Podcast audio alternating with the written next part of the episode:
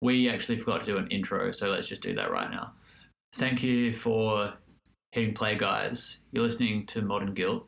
Hello to anybody out there who uh, have tuned in their ear holes to Damon and I today. Um, my name is Hayden, and I'm talking with Damon. We talk about um, the modern world and the lunacy of uh, of those living in it.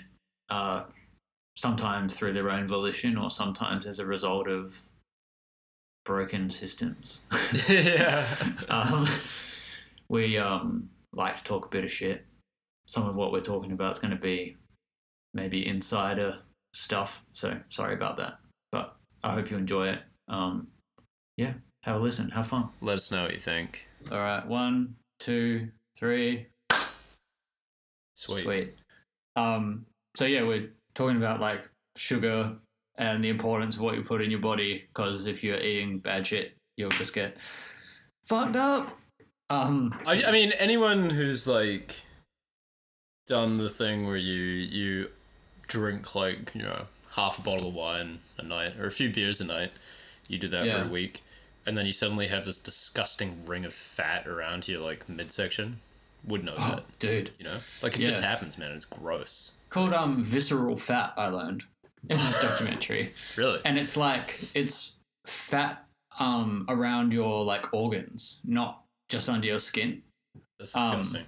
which is why it's so dangerous because like it's that fat is constricting the function of your organs and your body which is why dudes who get like bear bellies and shit get fucking diabetes and heart disease or whatever Oh, what an um, glamorous ending to yeah. your life, eh? 'Cause, Having like, if you would've just- off. Oh straight up. Requiem for a dream shit. Um yeah because if you were to just eat like i don't know what's like a normal fatty food? Say if you were just to drink like heaps of soup or whatever you would like eventually gain fat but it would be like evenly distributed. But there are certain sugars um that yeah turn into visceral fat. I can't remember what they were. Yeah. um but yeah I've uh, on that note, I've just been eating Soylent tablespoons of.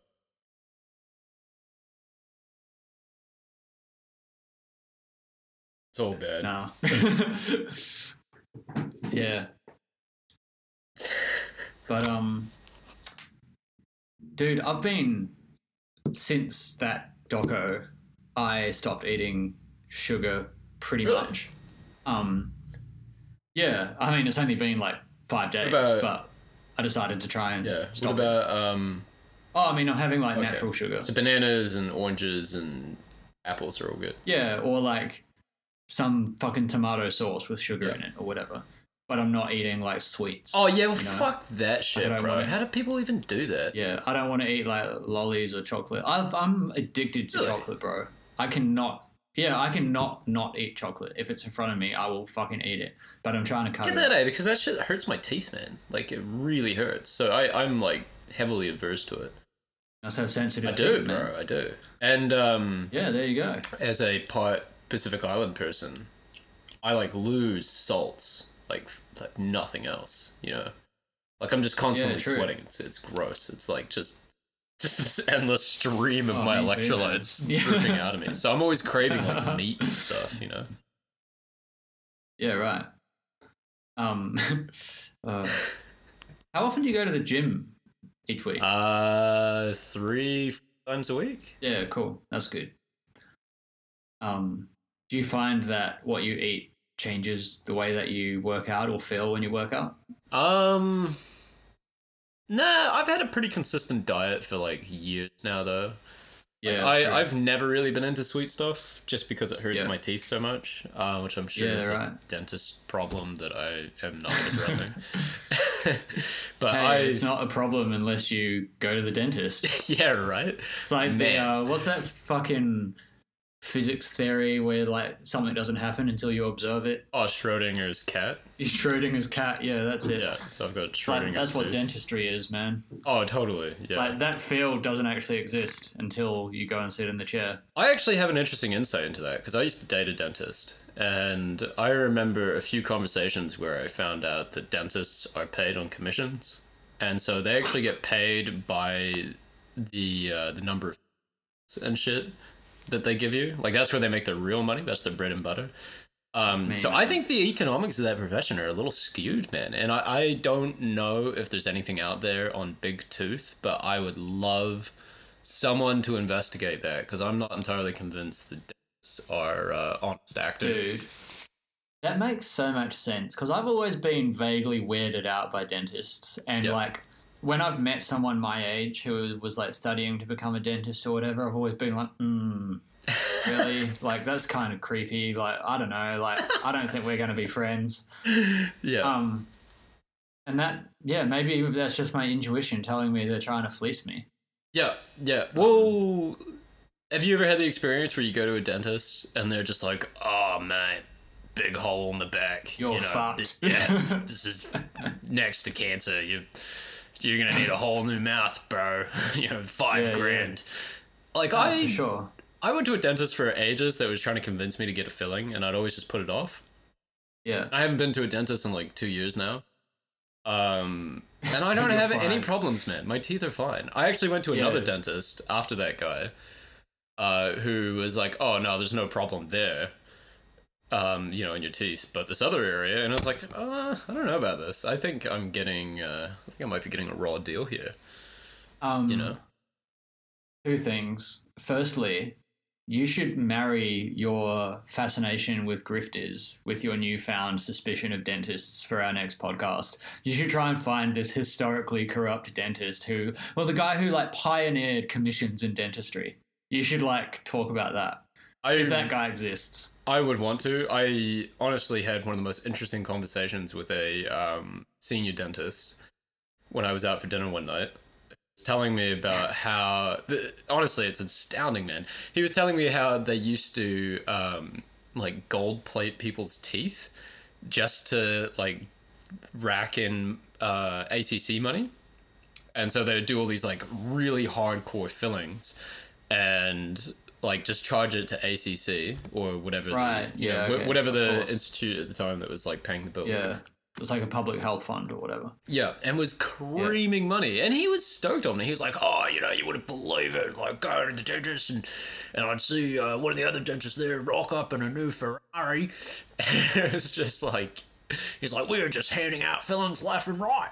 Yeah, probably just like, putting a markup on the gold as well, you know? Yeah, yeah, yeah, yeah. It's like a dodgy. The thing is, man, is like everyone knows that a mechanic might be dodgy, but you're too stupid to like understand the workings of a car. Yeah, Like, you, right. you always suspect that you're getting like kind of fleeced on it. Like you don't know how much car parts cost. Yeah. Dentists fly under the radar because it's like it's under the guise of like, oh, we're health professionals, you know. So Yeah, like this is an altruistic person. Uh, no. yeah, yeah, yeah, yeah, yeah. Um. Oh man. yeah. So I will look into that. I'll see if there's any famous grifter dentists out there because that would be fascinating. And back up my Um, theory. The second thing I was going to say before I get into show and tell is that about 18 months ago, I was uh, at my like old hospo job, and I, speaking of sugar, wanted like an afternoon Yeah. sugar hit just to like pick me up. So started munching on this fucking cookie, and it was like a white chocolate and macadamia cookie, and I bit down and just heard this like gnarly crunch, and I was like, "What the fuck is this like?"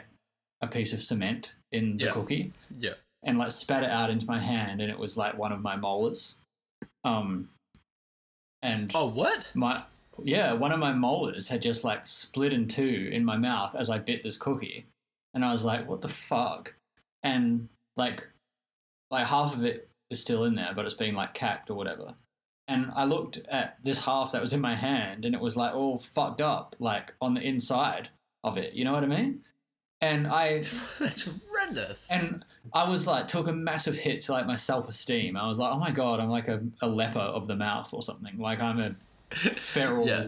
rotten tooth man or something. And then like went into the dentist and I was like naive enough that I took the half that had already broken off with me and was like, Here's, here it is, put it back. And he's like, no, that doesn't happen. Um, Yeah. And anyway, basically what had happened is this dentist from when I was like a fucking kid, basically, or a teenager or whatever, like did a filling on that same tooth, but just fucked it up and didn't seal it properly. Yeah. So like it had just kept like decaying inside and getting weak. this whole time, and then it just. the straw that broke the camel's back was me biting into the cookie, and it just like cracked in half. Oh, dude, that's horrifying, eh? Yeah, it was fucking unsettling. Oh And, like- man, that's gross. Yeah. Sorry, Yeah. man, not to tooth shame you. No, no, no. I I tooth shame myself about it still because like I'm ashamed of myself. I'm a failure as a father and a son. yeah. Um, oh, Christ, that's brutal. So, yeah. So you went first last week. So Right. I'm gonna jump. Hit me it. with your show and tell. Um, yeah. I mean, you might have even seen uh, this doco that I'm gonna talk about. But have you seen the doco Dig with an exclam- exclamation mark? Is that about the Dandy Warhols and? oh yes. oh, I it. haven't seen it, man. I'm just I'm a really big fan of Brian Jonestown and of the Dandy Warhols. Oh, Um, dude, you're gonna fucking love this then. Yeah, and I've heard it's really good, and I just never got around to seeing it. You know. Well, you're gonna watch it after I'm finished with this, I'm sure, because um, yeah, yeah. I was a big fan of the Dandy Warhols before the doco, and had heard a bit of Brian Jonestown Massacre, but wasn't massively into them. But then listened to them a lot after seeing this doco, and I agree. I love both bands. Um, Yeah. But this documentary will force you to detach the music from them as people. yeah, yeah, yeah, um, like I still love the music, but yeah. these are some of the most reprehensible people that have ever lived. Um, so, anyway, this documentary is called Dig with an exclamation point, and it was like filmed, directed, and produced by this guy called Ondi Timoner. I'm probably pronouncing that incorrectly, but anyway. So, it was filmed over seven years, and I suppose this guy must have been just really good friends with both bands, um, because it's compiled from apparently over 1500 hours of first-hand like primary footage. And so it's just like all like intimate archive style footage on like a shitty camcorder a lot of the time with like interviews uh, with band members done by the same dude filming so it's real guerrilla style but edited in like a, a nice way in the end um, and it starts off i believe in 1995 um, in the sort of post Nirvana and Kurt Cobain void. Mm. Um, yeah, yeah. I think the world came out of the 80s with glam rock, uh, and then Nirvana kind of gave people's perceptions of rock and roll like a real adrenaline shot. Yeah, Um, the original Sad Boys. exactly. But then, you know, Kurt Cobain committed suicide, and suddenly there wasn't another band that sort of uh, sounded like or behaved like Nirvana or just filled that hole, I suppose, for people. And it's not explicitly stated in the documentary, but I think both of these bands think that they're going to fill that. Um, and so the documentary follows the lead singers of these two bands. So Anton Newcombe, who is the lead singer of uh, the Brian Jonestown Massacre, and Courtney Taylor, the lead singer of the Andy Warhols. And sorry, I said the Andy Warhols, the Dandy right. Warhols. Yeah, yeah, yeah. Um, so the Dandies are from Portland, Oregon, um, and the Brian Jonestown Massacre are from San Francisco, so both West Coast cities. Um, and through uh, whatever means, Courtney and Anton meet each other and immediately click uh, creatively and as people and sort of adopt each other as muses in a sense. And they talk about how they push each other creatively and that uh, no one else inspires them musically in the same way that those two inspire each other. So it's a pretty cool, like romantic, I guess, sort of yeah. artistic relationship, which like most artists would dream of having. Um, but it's complicated by the fact that Anton is just like probably a schizophrenic or at least has bipolar disorder Yeah. um, and is a heroin addict um, and just consumes every substance in front of him, Yeah. regardless of what it yeah, is. yeah. And Courtney probably likes to frame himself as that, but isn't actually as hardcore as he acts. He's just taking Um, sugar. yeah, yeah, exactly. I mean, no, Yeah. like you know, e- basically every character in this doco does heroin, but to different extents, I think, and they cope with it differently. Um, so there's this like awkward juxtaposition throughout the whole thing, and I guess this is all just for context. that like Courtney is sort of the prima donna and Anton is the real authentic raw motherfucker, but that's almost his downfall, you know? Yeah. So um throughout the whole story, Courtney is the one that like comes out better off even though he's been fake the whole time. Um You can hear it in the fucking music, yeah. you can, I, I agree with you, man. Yeah, and I like both of Um, them for that exact reason. You know, Dandy Yeah. Warhols is pop, Brian Jonestown is like depression. Just exactly. It is heroin addiction, man. Like Yeah. sounds like heroin, just like sludgy rock. It's also important to note that basically all of the band members of both of these bands were essentially drug addicts, also, um, albeit high functioning. Yeah. So when this doco starts, like the Brian Jonestown massacre are essentially driving around the West Coast, just playing gross, like you know, bar shows, um, and crashing on people's couches. Uh, Anton is homeless, and his entire band basically hates him, but they just acknowledge what a creative genius he is, so they stay with him for that reason. Um, but like every couple of months, one of the band members will quit. Um, there's a scene where one of them literally talks about how many times he's quit the band, and I think he says like 17 times. That's Um, crazy, yeah. But like they all kind of rely on him in a way because I think they're all just junkies as well and don't actually have anything better to do. But Um, sorry to interject quickly. no, that's okay. I just feel like whenever I hear these stories, I think it it sounds like it's operating on the weird side of like you're in sort of like a you know with a bunch of like drugged out losers but you don't know like you're trying to like convince yourself that you're actually doing something with your life like how many of these Yeah, well- stories would just end with like everyone's actually just a heroin addict and not a musician you know Exactly. it's the whole goes back to the whole like cult personality thing that we talked about because yeah Anton is really cultish, man. He even looks a bit like Charlie Manson crossed with like John Lennon. yeah hard the sideburns and like he has this like sociopathic behavior and tendencies the way he like treats people and like his partners throughout this documentary and stuff as in like his female partners yeah. Um he's really like abusive and manipulative to everyone around him. Um and Yeah. i think in a sense he, he has roped in the other members of his band and sort of like hollowed them out in, a sense. Um so brutal. so, like, as both bands are rising and becoming more popular, um, the Dandy Warhols are totally in awe of the Brian Jonestown massacre, and they have this like reputation that precedes them, um, and they're known really well for their like uh, violent acts during their shows, where they fight each other and assault members of the crowd, smash instruments, yeah uh, vomit and bleed everywhere and all this kind of shit.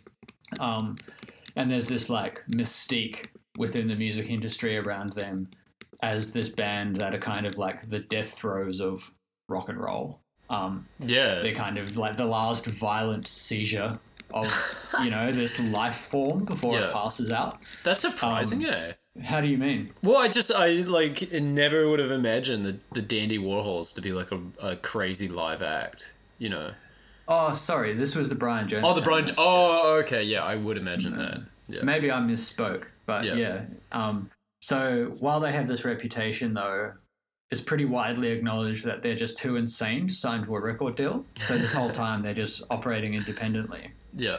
Um, and meanwhile, the Dandy Warhols are striving to be like the Brian Jonestown massacre, but they have this poppy sheen to them, and they get signed pretty quickly to Capitol Records, which at the time was one of the you know largest labels in the state. So they get this huge production budget and start working on these songs, and everything's looking up for them. Um, and that this is the start of the rift between Courtney and Anton. Um, so while the Dandies are working on their debut album, um, Anton sells the next Brian Jonestown Massacre album to this producer in LA in exchange for them covering the rent on this house that essentially becomes like a heroin den slash squat house that all of the Brian Jonestown Massacre move into. That just becomes this like perpetual fuck storm of people just Yeah. coming and going. They have no furniture. Um, it's just like just the worst possible uh, version of Andy Andy Warhol's factory. You know what I mean? Yeah. Yeah. Yeah. They think it's like this art scene and that it's Yeah. like a movement, but it's actually just people living in squalor and like fucking and stabbing each other and shit. Um, and there's this interesting point where the uh, Dandy Warhols hear about their house, um, and they decide that it would be really cool if they go over there to do a photo shoot, um, because they'll be able to uh, sort of pose in this really gritty, intense environment um, to do their press shots. Yeah. So they rock over unannounced, uh, and the Brian Jonestown massacre are all just kind of just uh, wallowing about. um, and there's like this point of tension because they're just like, oh, like, you know, fuck you guys. Why are you trying to be like us when we actually do this and all you want to do is come in here with your fucking cameras and act like you do it? And the Dandy Warhols just like laugh it off and are like, whatever, like, we're successful, you're not. So we're taking our photos and leaving. Yeah. um, and that becomes like a real a real sticking point in this kind of conflict as well. So moving on, the Dandy Warhols released their first album, and despite having like a huge promo budget and flashy music videos and stuff like that, the album basically flops and sells fuck all. Yeah. But they still end up touring Europe, and they're still going pretty well, and they have um, a multi-album deal, so they've still got a chance to you know keep going and make their next album bigger and better or whatever. Um, meanwhile, the Brian Jonestown Massacre decide to embark on what's going to be their most ambitious tour yet.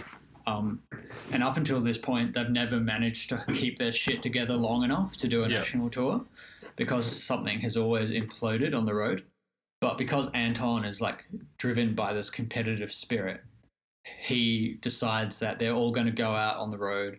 It's going to be their biggest tour yet, and they're basically going to come home having established themselves as the band to sign, kind of thing. But as you can imagine, it doesn't happen. Um, they fight each other on stage. Their manager quits halfway through the tour. Anton tells everyone he doesn't need them because he's great enough to do it by himself Oh, halfway through their tour, Courtney flies out to meet them in, I think, New York. Um, and is kind of like, this is fun. I'm going to go and like hit the road with them for a little bit.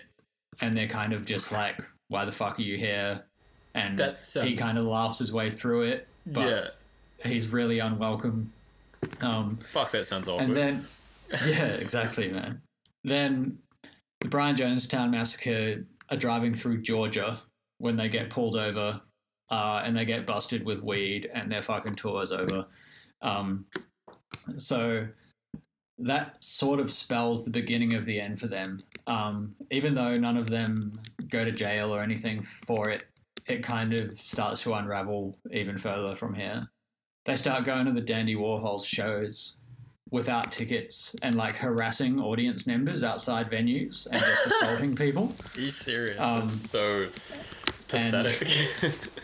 exactly. And they they start like getting sharpies and I think writing the names of the Dandy Warhol members on shotgun shells and posting them to the Dandy Warhols. Yeah, and the Dandy Warhols start to get really freaked out about it uh, because they're basically being like stalked because the Yeah. Brian Jonestown crew have this psychotic, gross vendetta against them.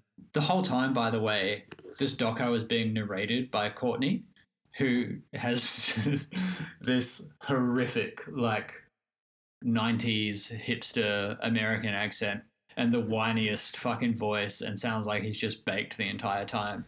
So even though, like, the story is being told through his lens and you're supposed to hate uh, Anton and the Brian Jonestown crew, you also just fucking hate the Dandy Warhols because they're just so prissy and frustrating. yeah, which you can Um, totally imagine.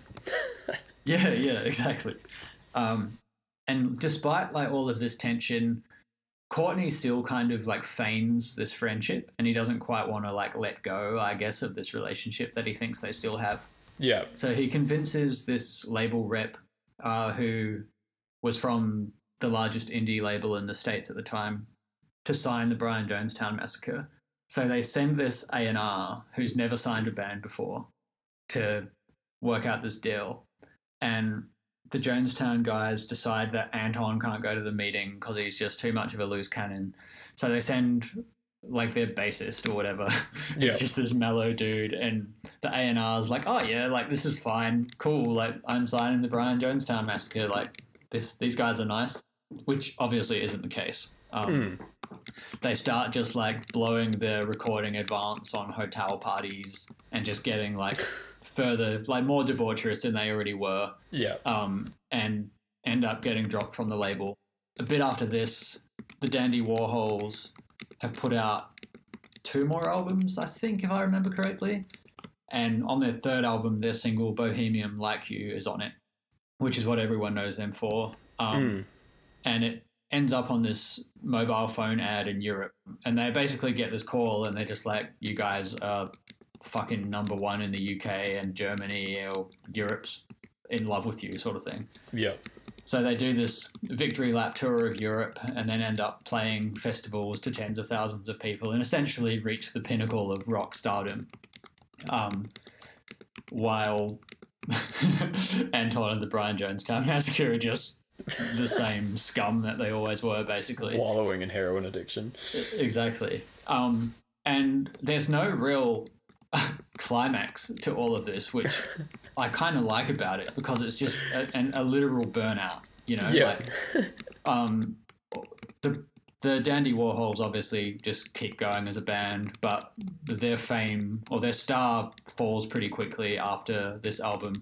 Like they still have a a strong sort of cult following of fans, but they never received any sort of like critical acclaim again. I don't think, to my knowledge. Um, Yeah. Despite me being a fan of their music. Yeah. I mean, they really didn't, right? Sorry. Yeah, exactly. Yeah, yeah. Um, so to be honest, I haven't listened to their later albums, so maybe they are good and they just flew under the radar, you know. But I can't Yeah. imagine it, to be honest. Nah. Um, and I so- like. I'm a fan. When I say I'm a fan, I'm a fan of like three songs of the Dandy Warhols and maybe yeah, yeah. eight songs or ten songs of the. um Oh, actually, no, that's not true. I like really enjoy a lot of the Brian Jonestown Massacre. But um, Oh man, they are they're so fucking good, and I guess like Yeah. that's a good way to segue. I didn't mention this, but the way that they make music is just insane, dude. Because in this like squat house that they set up in LA, they build a full studio in the house, um, and Anton Newcombe just records, mixes, produces everything. He can play every instrument. Um, and they'll just binge on fucking heroin, coke, drink, whatever, yeah, and just write, record, and produce an album in a week, and then just send it to a label and be like, put it out. whoa, it's that's a fucking crazy. masterpiece. Yeah, Yeah, like, yeah, the speed that they work at is unreal, and like most of the writing is all done by Anton. Um, and he really does have this like sage-like ability to just pump out next level music. Yeah, and that's a part of the reason that his band stays with him through all this shit and the part of the reason that the dandies still hang on to this friendship that he's basically undermining the entire time. Yeah, um, yeah, yeah. so essentially like they uh, get dropped from their label as i have mentioned i think. Um, and the doco ends on this really tragic but like fitting note anton's band has all left him so he's touring just solo as the brian jonestown massacre and ends up in this sort of like johnny cash-esque slump you know just playing like fucking diners and shitty dive bars and stuff Yeah, yeah, Um, yeah. he's about to play the show and he gets news that his son is born to this woman that he's with. Yeah. So he has a newborn son who he's never seen and then goes on stage and announces to the crowd um, after talking to the camera and saying, This is a really good night. My son's been born. This is like the start of the rest of my life, sort of thing. And has this sort of probably hollow hope, but he still has hope, you know? And he's partway through the set um, and he invites on a female guest to uh, perform a song with him. And this fucking douchebag in the crowd just like heckles them and he says something like, When are you going to fuck her or something? And it's basically implying that they should like fuck on stage.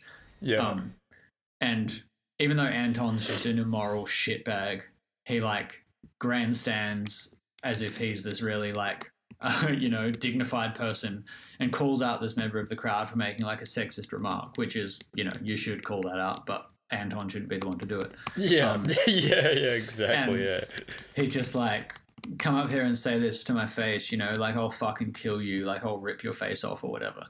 Um, and this dude in the crowd goes up to the front of uh, the stage and is just like trolling him like from two meters away. So Anton just assaults him viciously. Um, I can't remember exactly what he does to him, but he fucks this dude up. I think maybe he bottles him or something. Um, yeah. and Jesus fucking like Christ. The police and ambulance have to get called and like the whole crowd er- erupts into this like melee it's just like a riot in the in the venue and anton ends up being uh, arrested he is never allowed to have custody of his child who he's never even seen Are you um, serious? That's so fucked. Oh my yeah, god. yeah. So his last sort of like maybe opportunity to find some sort of happiness or greater purpose, I suppose, is taken away from him by his own stupid fucking action, as Yeah. were so many other opportunities. Um, I think now, though, Anton is married uh, and living in Berlin with a child.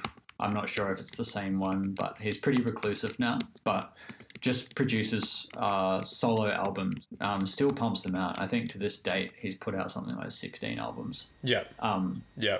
And yeah, so that's Dig. I mean, he's still touring, man. Like he was around in two years ago. He came to New Zealand or something like that. yeah, you know. um, So he actually um, there was a bit of a media shitstorm in Australia because of some uh, some issue with like a female fan or something. He he made a joke about rape on stage in Melbourne. Um, uh, of all then- the places to do it as well. yeah, um, not that you should ever do it, but like yeah, especially not in Melbourne.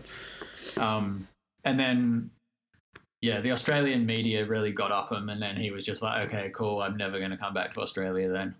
Um, which probably means Yeah. he's never going back to New Zealand either. Um, Yeah, whatever. I to be honest, I don't think I'd ever go see them live anyway. Um, yeah, no, because they kind of look like a dead act. Like seeing clips of it is just sort of like, like it does just look like a cult festival, you know? yeah, and like I imagine the crowd there would be like as bad as the band themselves. Oh, Um, totally. Just like Oh, heaps of other dudes in leather jackets with sideburns. yeah, um, or like you know guys just like oh like harry just like why don't we put on a helmet and take some meth and go to the concert and then just run into each other um, yeah, so- exactly. yeah It's like going to a Mac Um, DeMarco concert or something like that. You know? yeah yeah Yeah. so yeah man this doco is nearly two hours long and it just like adds to how drawn out and painful this fucking gross story is Oh God! Fuck. It. an hour and 45 minutes of just reprehensible people uh it's It's really like beyond Tiger. King. That's um sounds. Yeah, I mean, that's actually a really like it's pretty equivalent to Tiger King now that you mention it. Yeah, yeah. Just this impossible collection of freaks thrown Yeah. together, you know. Um, it's good. I would really recommend it. Yeah. And I'm pretty sure it's pretty sure I just watched it on YouTube. I think the whole thing is on. oh really? Um, yeah, which Yeah. is I'm not that surprised. I, I, I feel like um, this is the thing when, when people start ragging on about uh, you know oh you can't watch Woody Allen movies anymore or uh, Roman Polanski films or or whatever, and I sort of feel like if you think that the artists who are making your music are anything other than like horrible people, you know, as the rule, the exception is that they're like actually not um, you've just got another thing coming, man. Like honestly, you have Yeah, to separate right. art from the artist. Like, I started watching the Metallica documentary, um, and I I ended up having to turn it off because it was the same sort of story. It was so bad, and it was basically like these whiny, lame, like you did this to me and it made me upset. And yeah, you were being cool, bruh. And it was just like, oh my god, you guys were like the heaviest fucking band. When I was growing up, I used to listen to them thinking like, yeah, this is like the stuff I will listen to as I march into war. You know? Yeah, yeah. And it's made by these like whiny man children you know, who are just like bitching and moaning and probably have like a legacy of brutal drug addiction and like violence and horrible For sure. unspeakable acts behind them. You know. Yeah. But- I think like all artists are just insanely insecure, egotistical people who just like want to bitch to the world. Yeah. You know what I mean? And think that what they have to say is really important. Um, And, yeah. like, I'm like as an artist myself, albeit at a very low level, like I find it even here, man. You know, like there's some people you meet, it's just like, holy fuck, like, do you really live your life like this? yeah. Like Yeah. the the I mean- sense of importance, and Yeah, stuff we- that people have is weird. Yeah, yeah, yeah, yeah, yeah. We were kind of like loosely in that scene uh, when you were here in Christchurch, and there was Yeah, like yeah, the absolutely. gross Christchurch rap scene. Um, Yeah. Of which one character went on to do like, uh, she wasn't a rapper, but you know, went on to do very well. Uh, but but again, hey, Bailey? yeah, Bailey, yeah. Yeah, yeah. But you know, the whole scene was fucking gross, man. It was like it, Absolutely. it draws a lot of similarities to what you're talking about. Like, you remember Yeah. the drugged out, like, disgusting flats and squalor and like shifty characters that were involved? It, it just, yeah, it. I don't know. No, I It's get gross. it, man. Uh, but it's actually quite funny because there was also like that that uh indie rock scene which played like the Dandy Warhols uh role in the Christchurch scene, you know? Oh It was like the- yeah.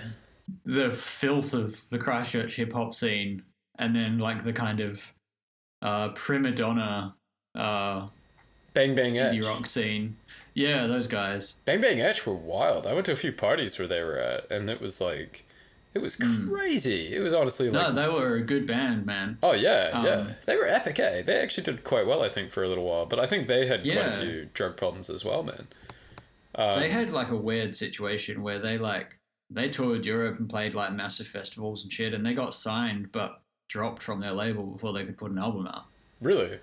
Yeah, but I mean, it was probably their fault. I don't know. It Yeah. normally is. I went to one party where they were at, and it was like, um, twelve to fifteen people maybe lounging around in like a really weird house on the edge of town, with blue lighting, and like everyone. Uh, when I walked in there, their like pupils were massively dilated, and I was talking to one of the members of the band, and like, all he really had to say was like, "Hey man, you chill," yeah, and I was that like, um. "Yeah." that scene used to do heaps of fucking acid, man. There were like two guys that were like around that that scene. Um, I think one dude's name was Jesse, um, who was like this like weird older dude who hung out with like teenagers, um, and like used to uh, ship heaps of acid from Wellington yeah. um, and just like yeah feed his air quote friends Yeah. LSD. Um, and there was this other dude whose name I think was Angelo, um, who used to like cook his own acid and ether as well. Oh, are you serious? Yeah, so like there was always just that kind of shit on tap, just like bootleg LSD and just like weird like home lab drugs. Um, but anyway, uh, let's move on. Yeah. We're getting way too deep down the, the Christchurch rabbit Yeah. hole. yeah, Um, yeah, yeah, yeah. That's a whole nother. You feel like uh, booting up, man, and uh, sharing your yeah. Okay. Um. So I bring a less, less. Uh, I don't know. It's it's just a, it's a different tale. Um. It's basically about Ray Dalio's. Uh, so, so Ray Dalio's brought out like a new piece lately. Um, and all the Mm-hmm. Do you want to maybe give a bit of background into who he is, just yeah, for people? yeah, yeah. All the podcasts where I talked about Ray Dalio are are lost to the uh, lost to the uh, Ether. cyber ocean. Yeah, but anyway, I'm like a big fanboy of Ray Dalio. He's like a multi-billion dollar um, boomer. uh, that, that runs this like massive hedge fund company called Bridgewater, and his entire like investing strategy is all based on like trying to predict trends that are going on in like a global context. He's also credited to making the chicken nugget. Uh, I think he credits himself that. Is he really? Apparently, so McDonald's wanted to bring out this. The story that I read was McDonald's wanted to bring out the chicken nugget, but they weren't sure whether they could sell it for profit, and largely because the price of like making you know a chicken and turning it into uh, gruel is uh, volatile. Whereas Ray Dalio came along and he was like, if I can secure the price of soy because a chicken is water and soy, was his reasoning, then you can create this you know um, fantastic piece of Western cuisine. And he managed to secure the price of soy for like several years, and which called uh, what what is called like a futures contract, and then. Yeah voila, the chicken nugget was profitable enough to sell and has um, killed many Americans since, since its glorious waltz into the world. So yeah, right. The latest story is that Ray Dalio has been kind of sounding the alarm on uh, the global environment since I think 2017. He brought out this piece called um, "The Greatest uh, Economic Challenge of Our Time" or so- something like that. I can't remember the title um, in like exactly. And the whole thing sort of talks about the erosion of the uh, white middle class in the states and how that's leading uh, drug abuse and alcohol abuse and the division between rich and poor. And the story, you know, the classic story of like Occupy Wall Street, which is like, oh, the, the 99 and the 1% is actually a story of like um, the top 40% and the bottom 60 and there's mm. like not really much of in between. You're either like poor as shit in the bottom 60 or you're like you know middle management and above or whatever in the top 40% yeah. and you own houses and stocks and shit and if you're in the bottom 60 you kind of like make minimum wage and you know you're worth like bugger all and you're uh, because inflation is rising so fast like your purchasing power has like been steadily declining since the 1980s mm. um, and this is causing like a massive upheaval of the uh, of these communities across the states and frankly the world where people are starting to get pissy about um pissy is a really shitty way to put it but get annoyed about like wealth gaps and inequality and stuff like that. Getting real pissy about it. Yeah rightfully so. Yeah rightfully so. So he he's just brought out this new piece which is effectively saying this is building on his previous um, what sounds to me like a really crazy acid trip he had like several uh, decades ago, where Ray went bankrupt because he was betting um, that the global economy was going to crash in the 80s, uh, or or think it was like the end of the 80s or something like that. And it didn't. It went on this like massive bull run, and the economy did really well for like a decade. So he was very like publicly wrong, and he bankrupted himself. And then there's this like miscellaneous, uh, not you know this this sort of like piece of history that he doesn't describe that sounds like he just got loaded on a bunch of acid. And he was like oh and it's during this period of um, you know, where I really had to look inwards, yeah, quote, quote, quote, yeah, yeah, had a, yeah, to the desert, yeah, had a bit of a period of reflection um, that I discovered the entire world is a series of cycles and machines and cogs, and we're all sort of operating on these cycles in this great uh, universal machine that repeats itself over and over again, and everyone's kind of like playing out um, roles. And there's only a limited number of roles and personality types in history, and all you're doing is wearing a different set of clothing and repeating it yourself over and over again. So I think Ray did a bunch of acid and has like basically just gone on this investing spree since then that's made him enormously wealthy. Um, so anyway, that's the introduction. His new piece states that we're currently in this. Um, as a quick overview, currently in this period where we're seeing uh, the U.S. decline and China take over, and the U.S. is in its death throes um, as it's gotten lazy and complacent, and China's the new rising power. So he gives a little history lesson that I'm going to dive into now. So jumping back to the 1600s, um, is where traditional capitalism was actually first created. uh, which I wasn't aware of. I actually found that really interesting. It was made by the Dutch Empire, um, who at the time, like just before the 1600s, was like oppressed by the Spanish, and the Dutch eventually managed to overthrow them. Um, and what Ray is saying is because of their inventiveness and ability to create really fast ships. And it was these fast ships that allowed them to go and pillage other nations and steal their gold. But it's also where they created the first stock market. So suddenly the Dutch were able to all like throw their money on a venture and be part of like a company and all rise in wealth and therefore, you know, the whole nation mm. became wealthy. So Yeah, that's super interesting. yeah, right? Yeah, yeah. So that was in the Is that- 1600s. Does that tie into like the East India Trading Company? That's the Dutch East India Trading Company. That was the first Yeah, yeah. publicly traded. I don't know. Sorry, I don't know if it was the first publicly traded company, but I know that they had the first um, stock market at that time. And so the Yeah, Dutch East. India Company was the first one that was like everyone was buying into it. They were making bigger and better and faster ships. They established themselves as like an economic power, and then spread the Dutch guilder, which was their currency, all throughout the world. So they Yeah. then had the world's first reserve currency, and a reserve currency is basically Ah. like, you know, I can go spend my money in a different country, and it's accepted there because it's like because that's the currency there. You know? Yeah, it's a shored Yeah. up currency. Like, Yeah, yeah. So it's like the U.S. dollar. You can spend that in like a bunch of different countries. You can go to Puerto Rico Yeah, and spend U.S. dollars or or whatever. So they basically pillaged and looted and made themselves like obscenely rich. And Amsterdam became the world's first financial center. So basically, Amsterdam was the New York of today.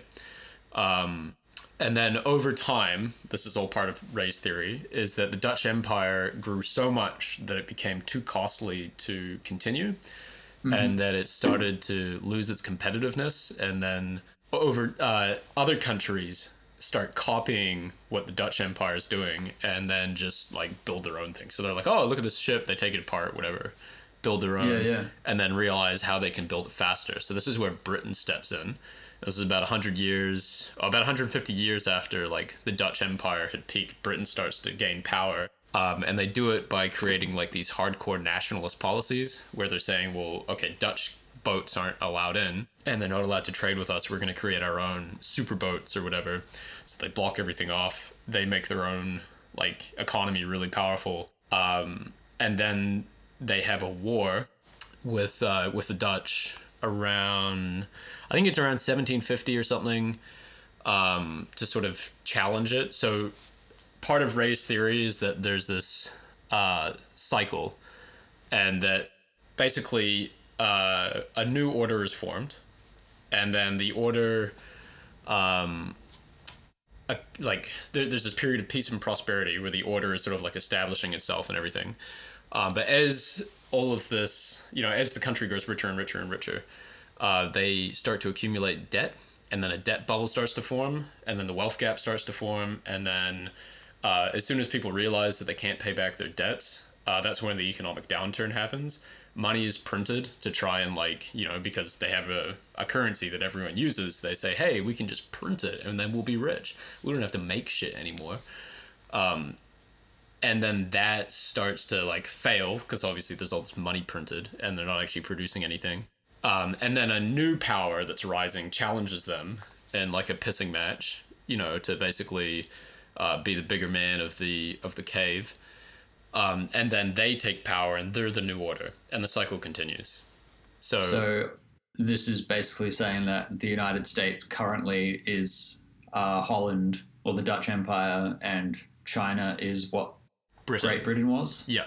Mm. Yeah. So this is what they're saying. So um, during that period, uh, the Dutch were trying to print money to, you know, expand their wealth, but they are also they weren't really producing anything, and they're all they're became hugely uncompetitive and sort of lazy as a nation. And Britain was overtaking them. Um, Britain ended up being like, all right, you know, let's duke it out. Uh, we're going to be the new power and Britain won the war. Uh, the Dutch Empire effectively crumbled, and the British pound took over as the um, as the reserve currency. And then Was that this- followed. Sorry to interrupt you. Was this also when Great Britain took Manhattan from the Dutch? Um, I don't know. That'd be really interesting though, Because yeah, I think like it would have been around that time. point where when they were negotiating a peace treaty, and this, obviously this is just speculation because neither of us know this for a fact. Yeah. Um, I mean about the timing, but there was one particular island in um, East Asia around Indonesia where um, the Dutch Empire had a lot of territory. Um, and there was a negotiation about who would end up with Manhattan and who would end up with this particular island. Yeah. Um, and I'm guessing it was a really valuable spice, if I remember correctly, grew on this island in Asia. Um, and at the time, Manhattan was pretty resource poor, um, but was just in a strategic location. So the Dutch opted to uh, hang on to their island and give up Manhattan to the British. Yeah. Um, and now, a few hundred years later, that same island in Asia is basically a barren wasteland, and Manhattan is the most prosperous island in the world. And uh, yeah, the Indonesian have a name. I can't remember what it is, but um, they call white people white coal or something as like an offensive term. So the the Dutch's legacy was certainly not a uh, not one that's fondly looked upon back in Indonesia. yeah, right. Yeah, I have heard that though, and Manhattan was sold for like a dollar or something crazy like that. Yeah, yeah. Yeah. Um, anyway, so so basically, Britain rises to power. They follow a capitalist system. They set up a stock exchange. London becomes the financial center of the world, and the British East India Company becomes the company that is, you know, like Yeah. like the Amazon of today, I guess. Um, And then- analogy. Yeah, yeah. They they take on uh, as like the world's leading military power. Then follows a hundred years or so of peace and prosperity, where they're sort of like growing in wealth and growing in productivity, um, and everything's sort of rosy and everything like that. So, again, sort of jumping back a little bit, Ray's general thesis, uh, or sort of general idea, is that these timelines are so long that no one can really witness the entire thing. So we all think that whatever's happening is like, oh, you know, this has never happened before. Whereas he says, well, if you took take like a really long look at history, everything kind of just does the same thing because of like human nature. You know, and, and it's like these fundamental processes that you that, that you like basically you can't really stop at all. They just kind of happen, and they'll always happen because of that's how people work. Um, that's how like everything works. Is that uh, a country finds like a piece of technology or something that allows them to like take over other countries and kind of you know and uh, be the new ruler, and then they get complacent and lazy, um, and they grow to you know they grow beyond what they can control, falter and then fall over, and then a new power emerges and takes control. Um, that has Man. largely ripped off the the existing power. That's so fucking poignant. I know, man. It's just every time I revisit his work, I'm always like, oh my god, this is just. I think you know he really is onto something here. Um, it's fascinating. I, I've always sort of uh, tended towards the side of rejecting anything close to like a universal law yeah, or something that should like predict an outcome in a concrete way. But it's pretty hard to argue with this rationale, I think, specifically in our current context with Yeah. obviously the rise of China and all of the tension that's happening at the moment. oh, totally. Yeah, yeah. So, um, insane. so the British Empire obviously ends up sort of becoming, you know, it's beyond what it can actually feasibly control and everything. Uh, and they also start to have massive power and wealth gaps um, at the end of the Industrial Revolution.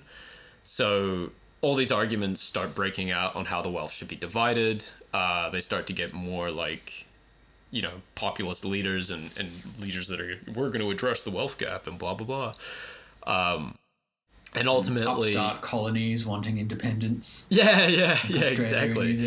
Yeah, yeah. Well, and then Europe breaks out into war, right? And you have the First World War, uh, which is people sort of trying to um, fight each other for the uh, for the top position and to be sort of like the new global leader.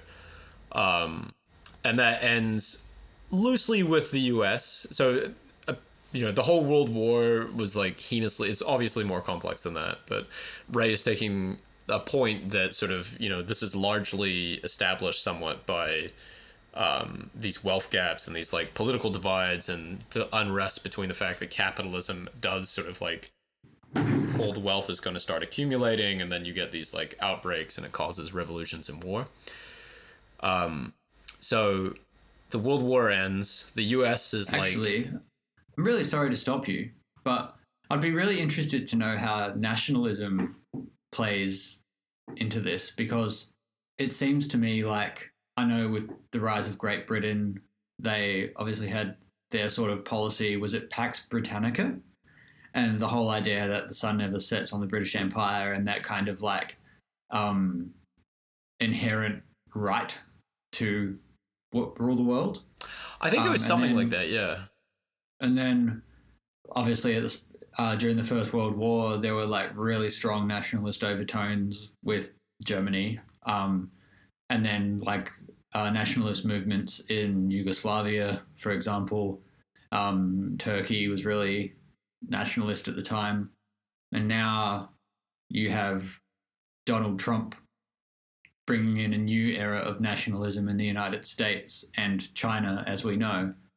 So, like, maybe that's not uh, included in what Ray talks about, but I Yeah. reckon that would be definitely like a component of this somehow. I haven't seen him explicitly state it, but my own assumption from the you know study that I've done, and when I was doing uh, my economics honors, I had to do like a bunch of stuff on like East Asia, um, and the way it looks is that at the beginning of a country's sort of like rise to power, it's heavily protectionist and isolationist.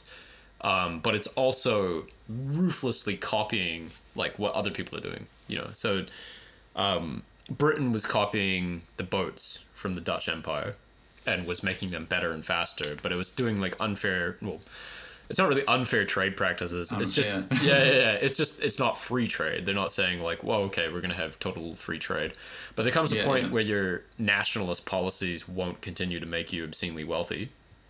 That only mm-hmm. works for a little bit. And then you have to move into like free trade because you have the upper advantage. So you have to say to another country like, well, well, we should have no tariffs and uh, we should actually be trading, you know, without taxing each other because that's fair. And then they take the sort of like open trade view and then they become like a free trade nation. But then after a while, if you grow too big, you can't, you know, control your You your eventually empire. have to start protecting your trade again. Yeah, your bu- your bureaucracy like ruins the entire thing. You become inefficient. So then you yeah, then you Yeah. close down. You start becoming and you start doing having unfair trade prac well not unfair trade practices. Again, it's just you have trade practices that punish other nations. So that's like what Trump was doing with the tariffs on China and shit. It's Yeah. like, well, we're not competitive anymore. Let's just legislate against um, the people we're competing with, and then we'll be competitive. Let's not actually make shit that makes us more competitive, you know, and thus continues the cycle. So, so that's my understanding of it. So basically, end of World War One, New York becomes the financial center. A capitalist approach is taken. Uh, U.S. remains isolationist and doesn't have an empire. There's like Germany and Japan during this time have also grown in power. So then, you know, post Roaring Twenties, we have the uh, and then somewhat into the 1930s. There is also this period where it's like economic warfare leading up to that, and then it just becomes like all-out warfare. Obviously, at the end of that, Germany and Japan get kind of like uh, brutalized to say the least, and America fully solidifies its power, and the and it becomes the dominant nation, and it has its you know the U.S. dollar becomes the reserve currency, and the British pound starts to become kind of like um, you know not Secondary. yeah, secondary and increasingly irrelevant over that time. Followed by 75 years of somewhat peaceful, a peaceful, prosperous period. So then we're approaching the end of this cycle, is what Ray's general, you know, entire Yeah, point yeah. is. Is that since 1970, the US has effectively realized that it can't like its currency can't be paid. It used to be the gold standard, right? So it used to be like you could go exchange a dollar for gold, and then the banks realized, like, well, fuck, we can't actually like do this because there's not enough gold. Um, so then they made it like the Bretton Woods system, where they're like, okay, uh, you can exchange your dollar for like some gold, not all the gold.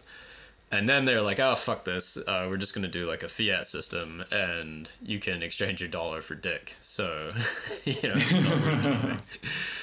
So then that's led to like this um, these debt cycles where the U.S. has basically just been printing money and loading up on debt, and um, that's been just like causing these like massive recessions, each one bigger than the last one.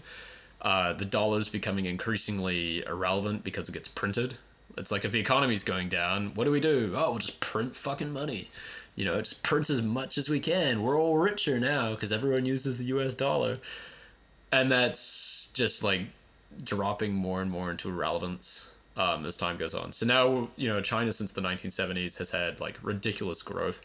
I think I was looking into it and it's something like I, I can't remember the, the figure, but I think it's like 13x, which means that in living memory, if you were in China, your net worth would have grown 13 times. And when you think about how insane that is.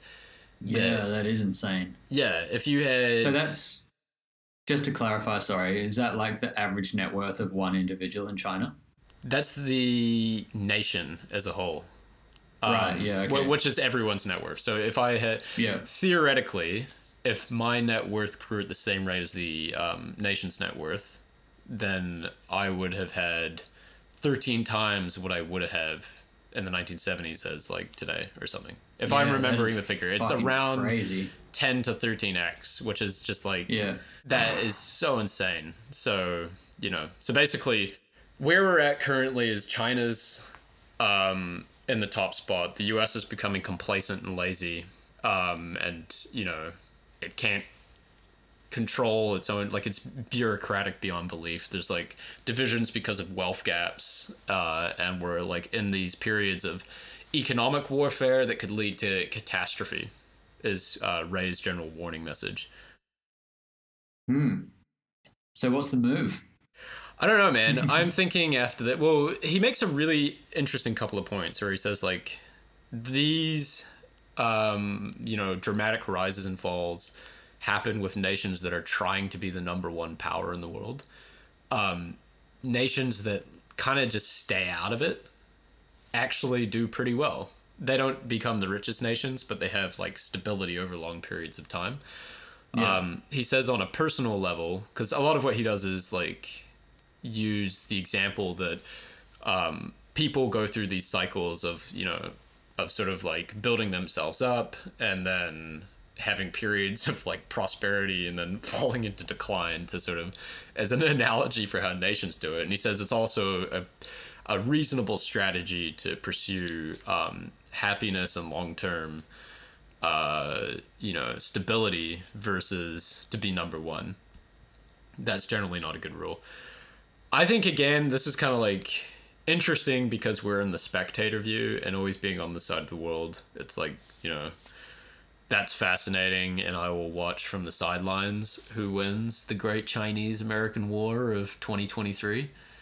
Maybe um, we won't watch from the sidelines, dude. We're not as far away as we think we are. Or like Yeah. I guess like I don't mean in terms of physical proximity, but you know, like globalization has brought everyone in together. We're also interdependent.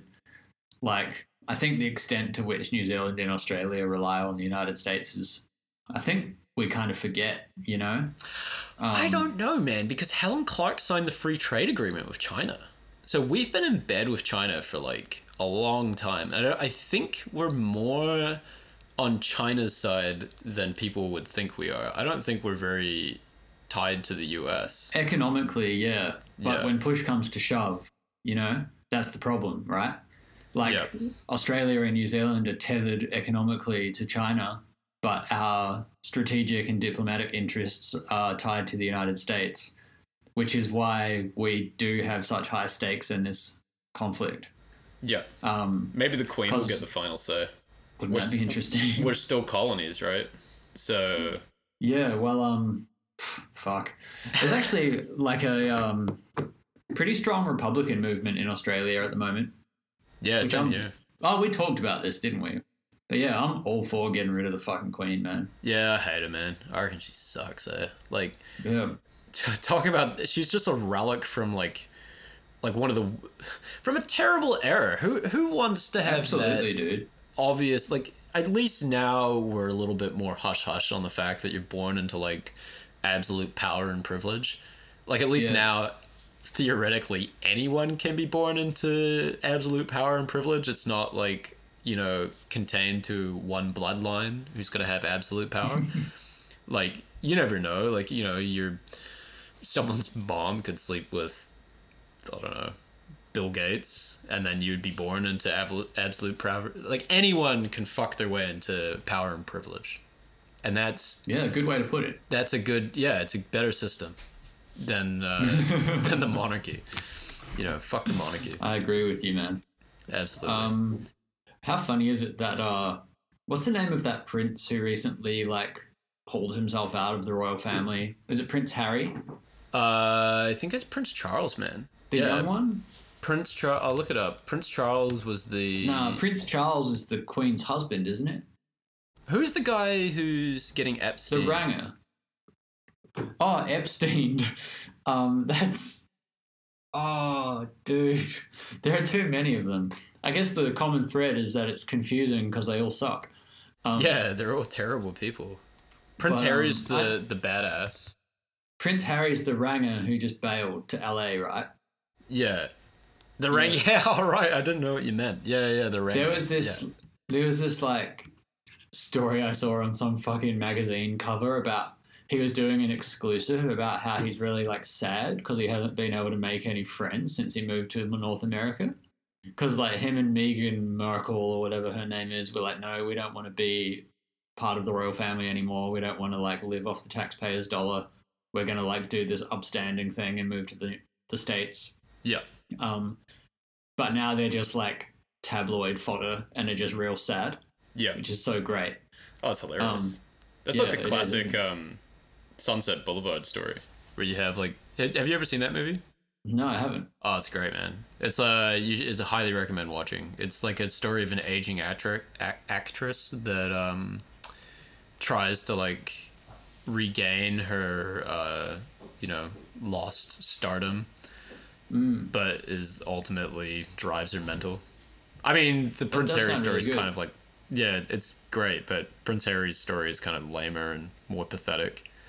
Yeah, right. Because- um, He just has his Nigel no mate sitting in his fucking expensive suite.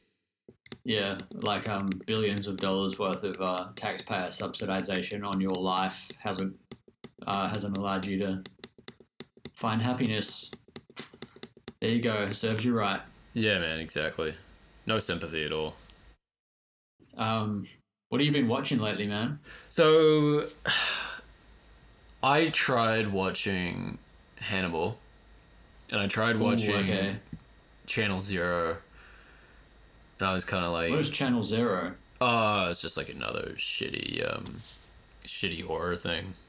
You know, Right. it's it's just like it's it's basically it was made off a creepy pasta. Are you aware of like creepy pastas? Vaguely, yeah. Yeah. Like, I know, feel like in my brain I know what they are, but if you ask me to define it, I can't. You know what I mean? they're like little stories people make on the internet where Yeah. they're like you know it's like i'm not sure if you're familiar with slenderman but slenderman was effectively Yeah, a story yeah. of yeah of these like women who um saw like a big lanky character and wrote It something was me. Yeah yeah yeah um it was pretty lame Any, anyway top of each other. yeah, it's kind of like when someone tries to adapt like a video game to a movie, uh, and it's just it turns out really poorly. And this was like someone trying to adapt a um, a creepy pasta to a series, and the whole thing's just contrived and shit and bland. The same with Hannibal, man. I started watching it and I was like, oh, cool, you know.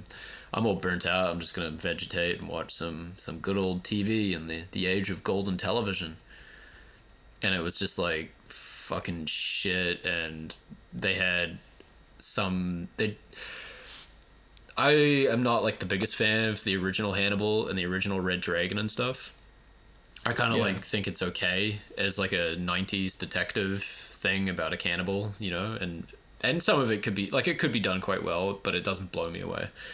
But this was so shit. This was like every possible trope they could think of, and they were just trying to mash it into the show to be like, oh, just make this, we'll just fucking put it all in there, you know, like we'll we'll have the autistic detective, and and he's gonna be like a weird, and and he's gonna like visualize himself killing people, and then we'll have Hannibal, and he'll be like a like like an upstanding doctor, but he's like a cannibal, and, and they'll have this like relationship, and it'll be like a backwards and forth, kind of like a Sherlock Holmes sort of thing, where we're gonna have like, uh, you know.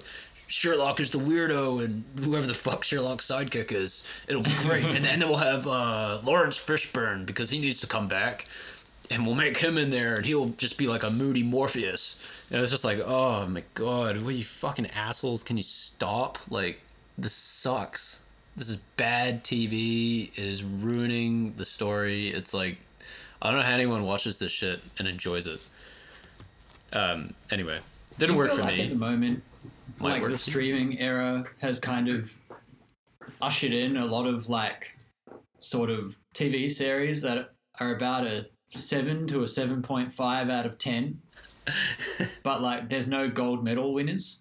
Like, you don't have The Sopranos or ER or The Wire. Yeah. Those kind of shows anymore. Like even Game of Thrones came pre-streaming. You know what I mean? Yeah, totally. Breaking yeah. Bad, like those really iconic ones. I think when TV was still the predominant way of viewing things, you could steal enough market share with a big enough show like that that it was profitable and worth doing. And it was edgy But and I think- controversial as well, right? Like those were, Yeah, yeah. you know, groundbreaking. Um, and I think now with streaming, everyone just wants to get a fucking slice of the pie, right? yeah, Like, and just churn shit out because it's all about content and like visualization because you just need to like grab the news cycle for 24 hours um yeah, as opposed to actually having like Yeah. staying power so exactly. It's the Uh, gruel age, man. The visuals in Hannibal are really good, but honestly, it's like it's it's totally it. It's like let's come up with something. We'll have a few shocking uh, images, and we'll just like put that in. Um, and the rest of it is just going to be like rehashed, worn narrative and uh, character relationships that you've seen a thousand times. And it's impossible to find it interesting. Uh, I mean, it's not like I. Maybe it'll. Maybe you know, you dear listener will enjoy Hannibal, but oh i'm not sucked. gonna watch it yeah, no, fuck no, Um, man, it sucks. i watched this movie recently called i don't feel at home in this world anymore Oh, I've seen Have that. you- Yeah, yeah. yeah what did you Wood. think of it I quite liked it. Eh? I thought it was one of those i cute. really liked it as well Yeah, yeah.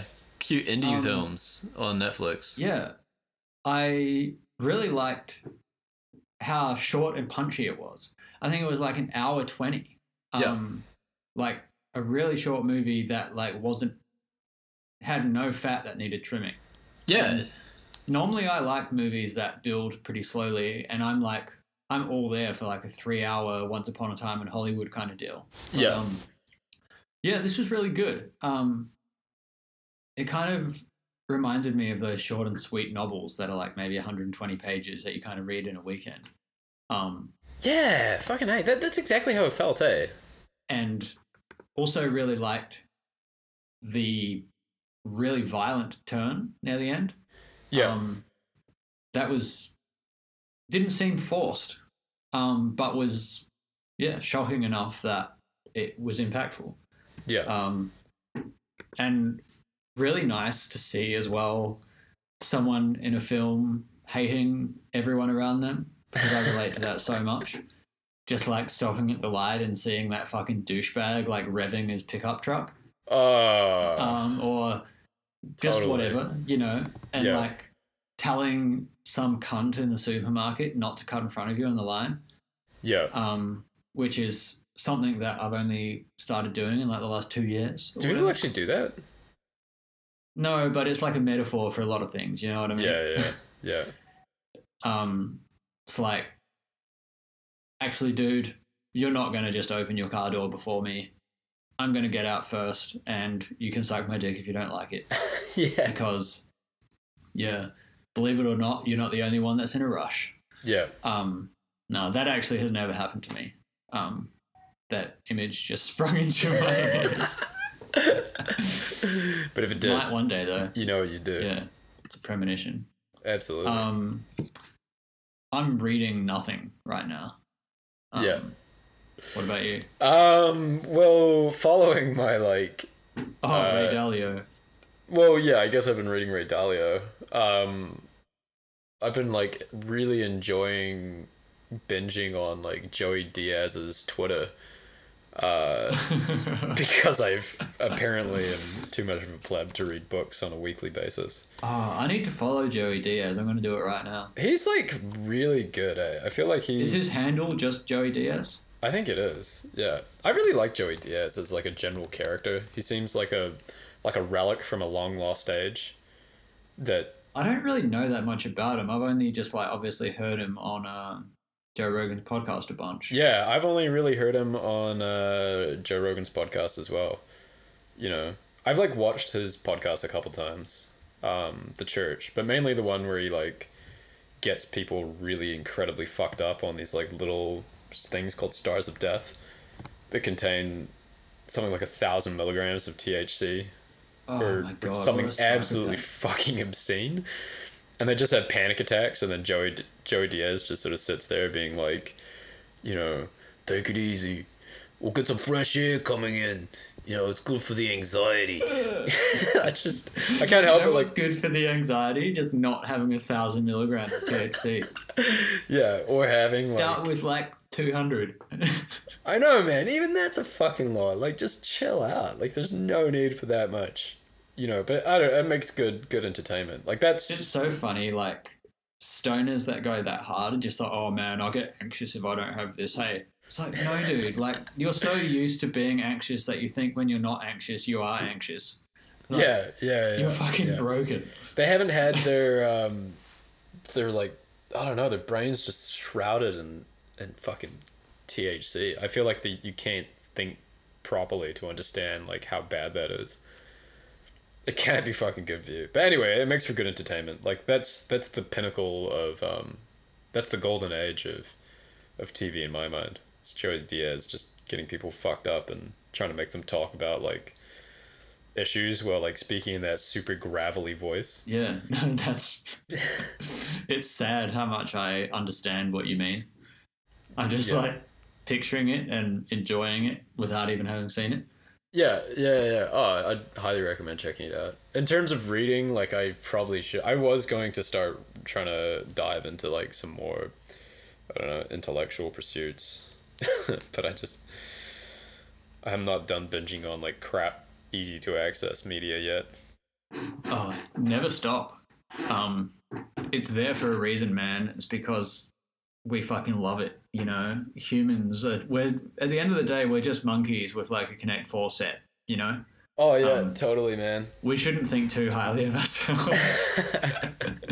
I don't think so. I like have that entire feeling backed up, especially after the whole Ray Dalio thing. That so much shit I feel like after reading that is out of my control. That um, you may as well just give in to your instincts. You know.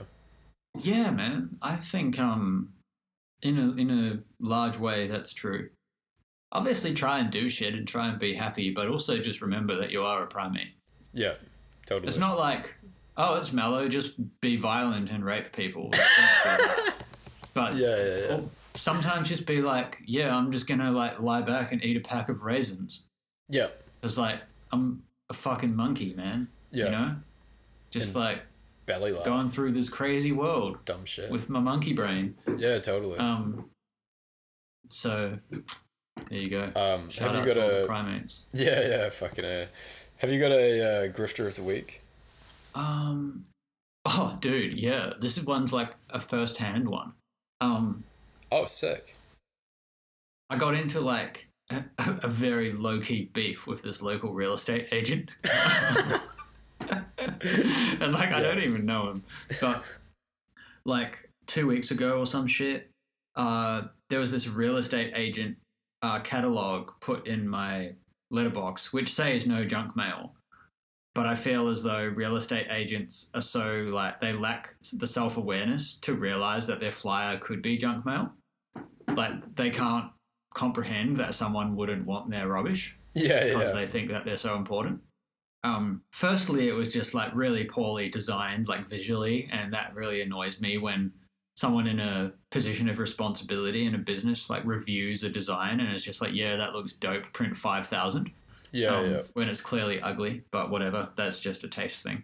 Like, there's no need for me to contextualize my frustration by talking about economic uncertainty right now.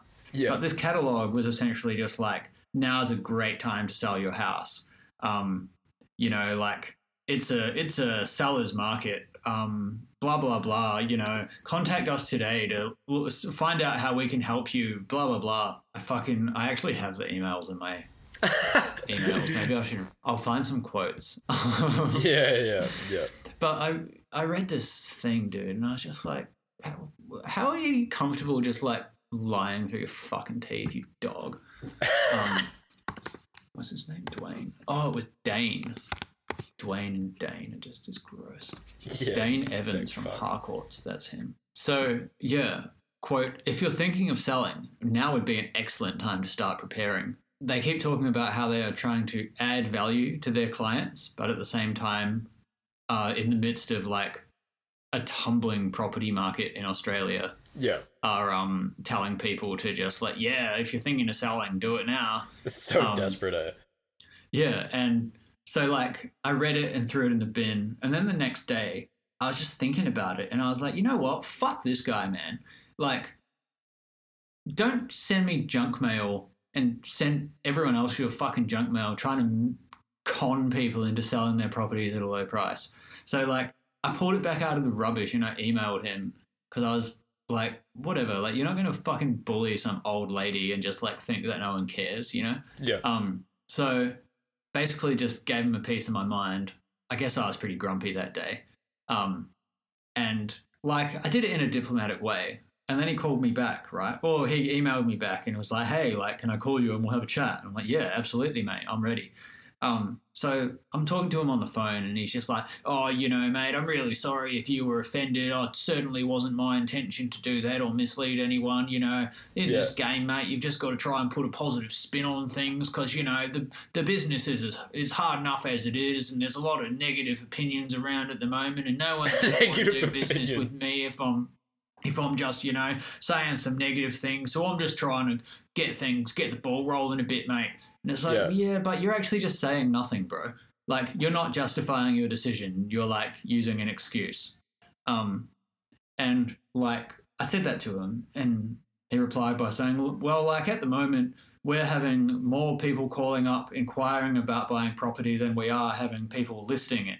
And Yeah. he said that as evidence that the market is robust, and as in like if there are lots of inquiries, that must mean that properties will sell for a high amount, which is just like not logical because the reason that there are so many inquiries is because prices are low.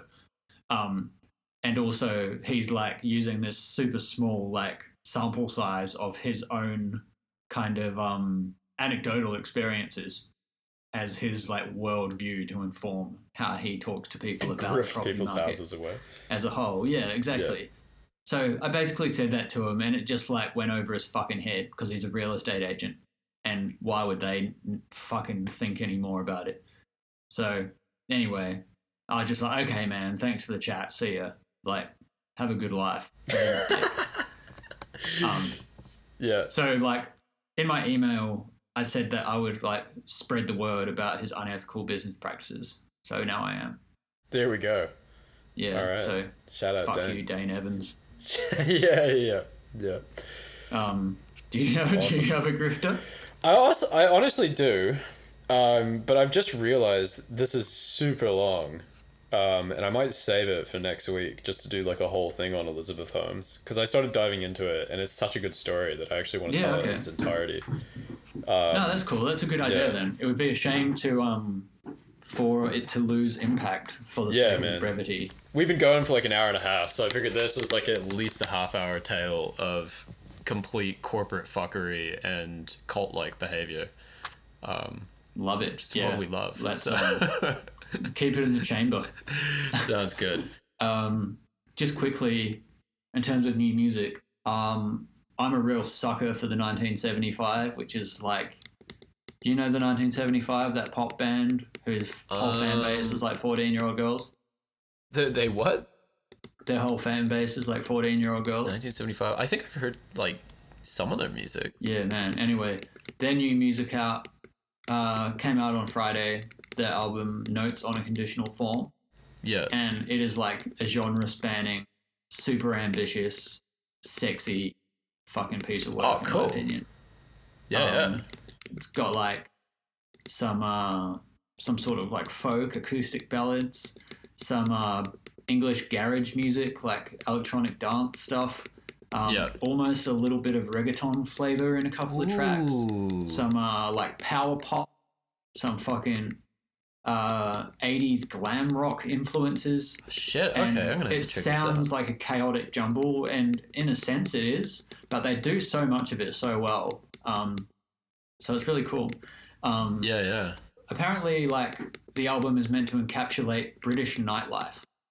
Um, Which I heard is dirty and disgusting. Um, exactly, yeah. And my Um, general take on my only understanding of British nightlife is like when you see I don't know have you, have you seen like the Geordie Shore thing and they all go out and drink vodka sodas and they're all these like jacked dudes everywhere that probably are sneaking pingers like in the bathroom. they don't hang out at the same bars as the 1975 do. Um, but that would Yeah. be one tragic version of British nightlife, I'm sure.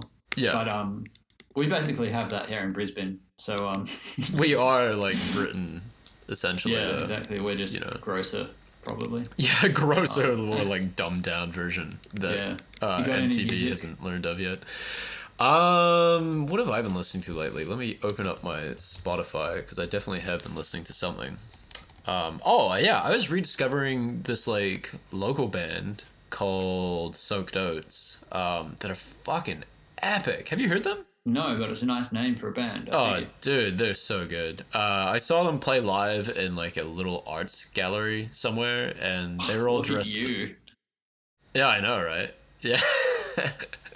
yeah, I'm a real real champion of the arts around um, the Detroit of New Zealand. So I saw them play live in this art gallery and they were all dressed up as like uh I think they were meant to be dressed up as like moldy oatmeal or something. They they had like blue faces with like white splotches all over them and there was like There a, go. like a woman sitting at the bottom with like a uh at the so there's like the band and then just below the band was this woman with like a um, bag of little paper notes and you'd go up and pull out a paper note and she would read it and then yell it at the band and they'd start playing it so i don't know that was the gimmick it fucking worked really well live but they're kind of like like uh that melancholy sort of Brianstown, Brian Jonestown Massacre esque, but like post whatever Yeah, the, the cool. post Brian Jonestown Massacre sound, which would be like if Brian Jonestown cleaned their shit up, got on antidepressants, and lived a life of um,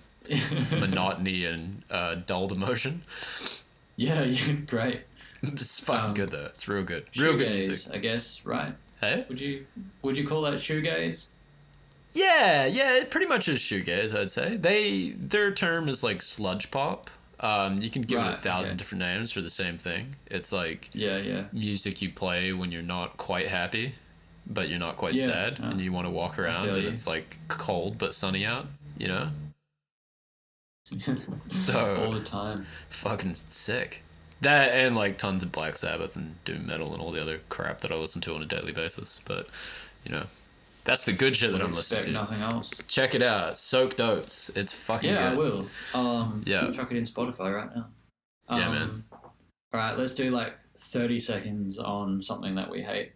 Um, something that we hate. I fucking hate um local attitudes in small towns. I was in Kaikoura and like I had a pretty frosty reception. I didn't sorry, I didn't really have the frosty reception, but like a couple of my friends did have a very frosty reception of just like locals being really suspicious of outsiders, which may be like a little bit more of like a, you know, post-COVID thing but rocking up to that town and just like people just giving the the mad stare, just being like, "Who the fuck are you?"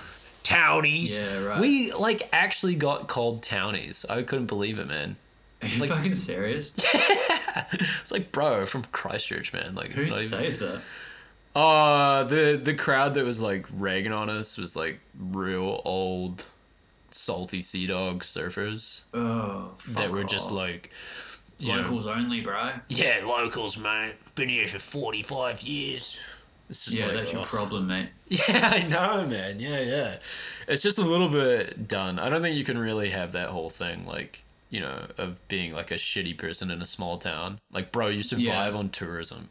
Like, don't fucking Or, like, give me that. Have shit. that as an aspect of your personality, but not like the foundation of it. Yeah, exactly. Yeah. Yeah, it's pretty weak. Yeah. Anyway, what, what do you hate, dude? Uh, paywalls, man. All right. Like, yeah, I've been.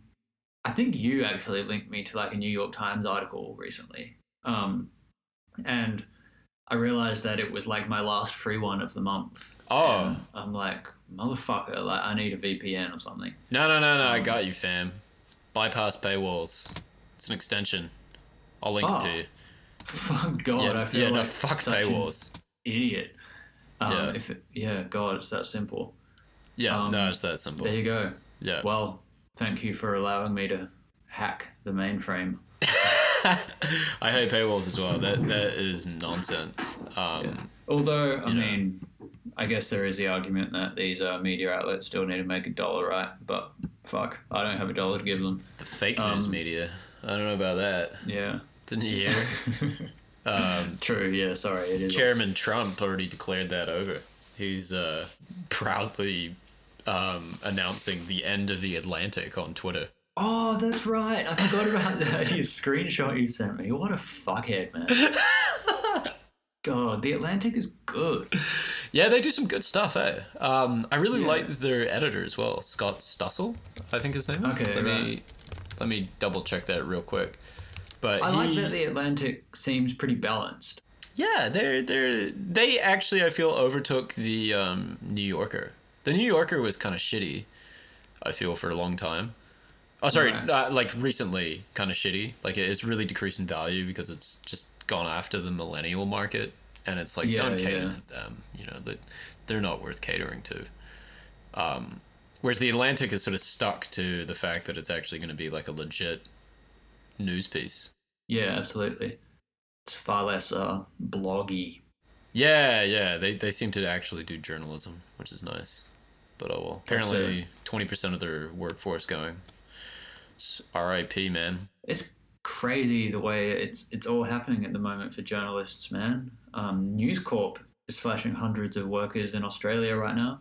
That's brutal. Um, Yeah. to Well, they're- they're- fund they're- Rupert Yeah. Murdoch's Botox or something. um, the new generation is just going to be like one man news organizations, like Joe Rogan. You know, Yeah, insert man, podcast. Fucking weird. Yeah, those modern Us. guilt guys I've heard throwing their weight around. Yeah. Speaking of which, uh, let's wrap it up. Please All right. email us if you have anything to say. You can be mean or you can be nice or you can just say whatever. Uh, modernguiltpod at gmail.com. Um, and if you want to drop us a dollar or two, then uh, hit modernguiltpod at gmail.com on PayPal and uh, hook up your boys. Oh, sick. Nice. Yeah, Yeah. yeah. Buy us a coffee. Yeah, gonna have to uh, hit stop on the recording and set that up. Yeah.